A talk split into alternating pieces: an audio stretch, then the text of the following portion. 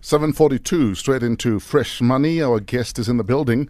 We're asking the question a lot of people are struggling to make sense of their rands. And uh, Joy Phala is a landscape designer and organic kitchen gardens person. Morning, Joy. Morning. Thank you so much for having me. So a little kid bumps into you in an elevator Yeah. and says, Auntie Joy, Auntie Joy, what do you do? What do you do? What do you do? I'm a landscape designer, and that basically means that I help organize people's yards in a way that is aesthetically pleasing, Sure. that fits in with their lifestyle. Um, and I use that through plants, I use that through basic design principles, and I use that through other hard landscaping structures, mm. paving, pools, pergolas, all of that. Yeah. We often flippantly say, yeah, but grow your own garden, Yeah. grow your own vegetables. Can one just grow their own vegetable garden? it's you know it's not you you have to have some knowledge Okay. as to how plants grow and how soil makes plants grow you Okay. have to have that kind of knowledge and it's not you can go out and get seeds and pop them into the ground and see what happens Mm. How? Anyone- Surely that's what it, that's how it works. Yes, but that is not very effective. So Ah. if you are serious about getting a respectable harvest out of your garden, you Mm. Sure. have to definitely know what you're doing. So starting a home garden Yeah. 101, what do I do? Start small. Okay. Um, there are there is What's one small? thing. Like a macheo cutting. if the tree, if the if the tomato plant survives, That's an olive. no, Is a, it- a tomato tree olive? can grow in a, a macheo cutting. Um, y- y- well, you're absolutely right. But what what starting small is is that you know there is one thing that growing rich Mm. and growing your own garden have in con- common, and that is they are both best done slowly. Ah, okay. So you start with one type of vegetable and you master that. What do you recommend as a starter? The easiest are greens. Greens are the easiest to grow. So your salads, your spinach, your Swiss chards, um, your morogo, those are the easiest to start with. And also they're the kind of vegetables that we are most familiar with because Yes. we grew up eating those and we grew up growing those. So they're the most easy to start with. Anything that is fruit bearing Okay. is a little bit more complex and then you have to go into a bit more detail with that. I've I've been hearing about vegetable growing Yeah. your own vegetables and stuff, and I've I haven't found the reason to because I'm like I, I've got access to a supermarket next to me. Mm. They do it for me, and my Yeah. own, my other concern is that I grow, for instance, spinach, ne, and then Yeah. it, it grows, but it's only enough for four days, Yeah. and then I have to wait another how many months Yes, for it to grow for it to back. grow back. Yeah. And to me, th- that that's the part that doesn't encouragement make sense. How do you convince a person like me? To do it. Yeah. Okay, so- there's two sort of problems with with that in the sense that most of us are not exposed to real food. Mm. We don't know what real organic grown in soil that has not been fumigated with chemicals that has not been sprayed with anything mm. tastes like. Mm. We grew up with vegetables that we get from the store mm. and most of the time it's not things that are tasty. We eat them more for it's healthy to eat your fruits and vegetables. Sure. And so the motivation to grow your own is not really there because we don't really know what that looks like. We don't know mm-hmm. what that tastes like. We mm-hmm. have no idea. Sure. So that's the one thing is that real food tastes real good. Mm-hmm. Sweet bell peppers, for example, they are called sweet bell peppers for a reason. Is Sure. that they are sweet. But we mm. don't know what that is mm. like because we are exposed to food that is not correctly grown. Then the second thing is that when you grow your own food, it's really about planning. Mm. So you want to go with the kind of landscape where you have um, what we call perennial food or mm. perennial plants. And these are the kind of plants that are long lasting. So, for example, your fruit. Mm. A fruit tree will outlive you. Mm. And it may take a while for you to start seeing fruit from that tree, but it's a long term investment because once it starts fruiting, it does not stop. Mm. That's it. So you when you decide you're going to plant an apple tree, for example, that apple tree is a future long term investment. Mm. You won't ever have to buy apples again. Sure. When you, the problem that we have is that we have these gardens that are full of annuals. So your lettuces and your morogo, those are annuals. They will grow and bear fruit in one season, and mm. that season might be three months, Yeah. not necessarily a year. Mm. So you want to strike a balance between perennials and annuals. You want to have a lot more perennials in your yard Yes. and have a small section So that your kids your- can eat. Exactly. Mm. And have a small section for your annuals that you know that you can sow. Say, for example, you had your patch of spinach. The ideal thing to do is when you put your seedlings of spinach in there, you also put seeds.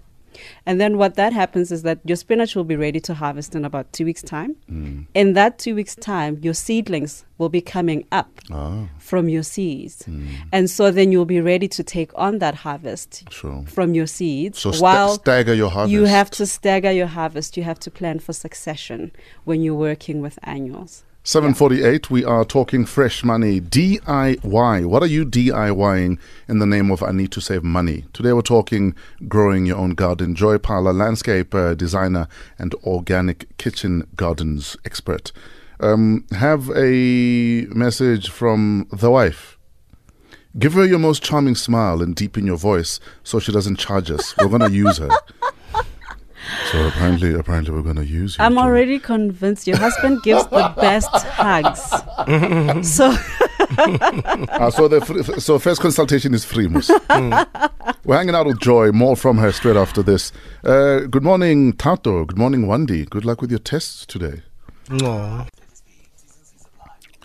Did you know that you can protect your baby for, s- from six life threatening diseases with one vaccine starting from six weeks of age? Prevention is better than cure. Immunize children to prevent diseases. Make sure that your baby's Road to Health booklet is up to date with all vaccines. For more information, you can also contact the vaccine helpline on 0860 160 160 or visit health.gov.za. This message brought to you by Sanofi Pasteur and the Department of Health.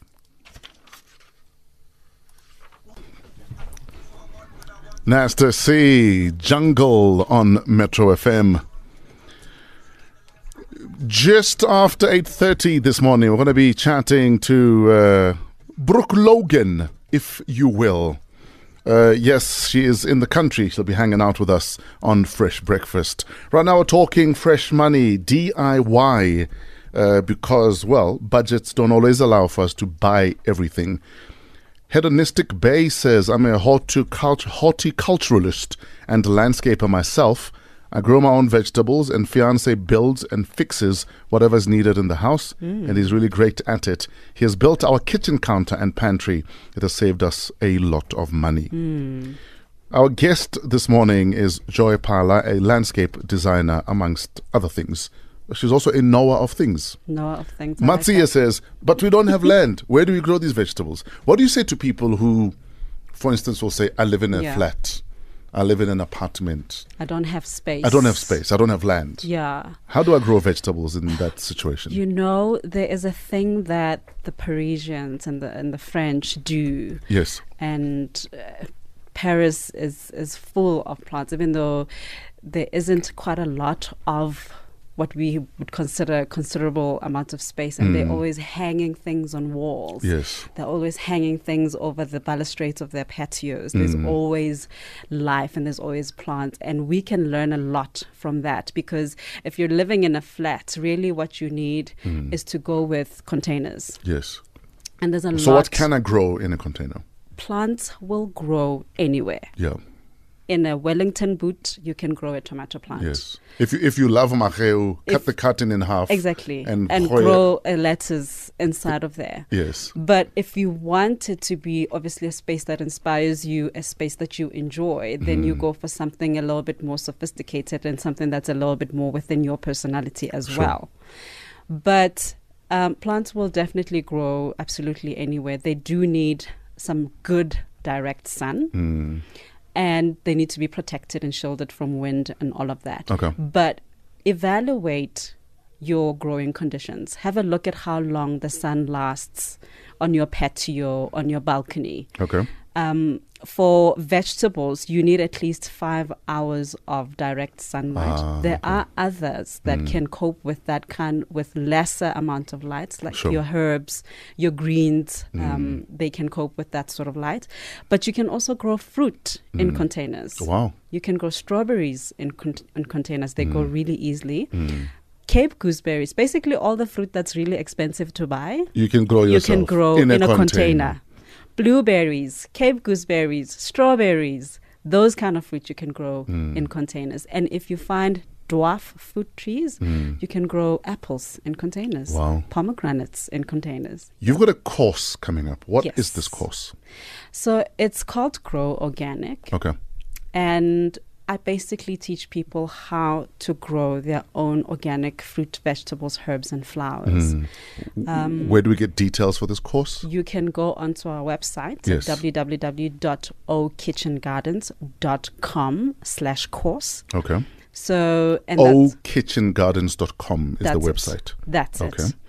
Um, and you can book online as well. The Okay. next one coming up is on the 29th of September. Will it cost me a lot to do this course?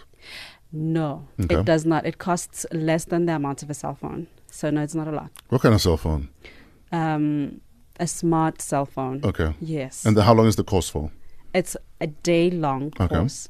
Um, we do presentations in the morning and then practicals in the So afternoon. So who are you targeting with this course? People who want to learn to grow their own food, who are looking to step away from food that has been indicted with pesticides and all of Ah, that. Okay.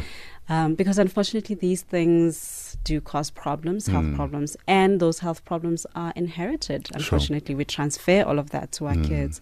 So, people who are looking to shift their diet, who Yes. want to make wise decisions about what lands up on their plate, Mm. should come on this course. And in the systems. Yeah.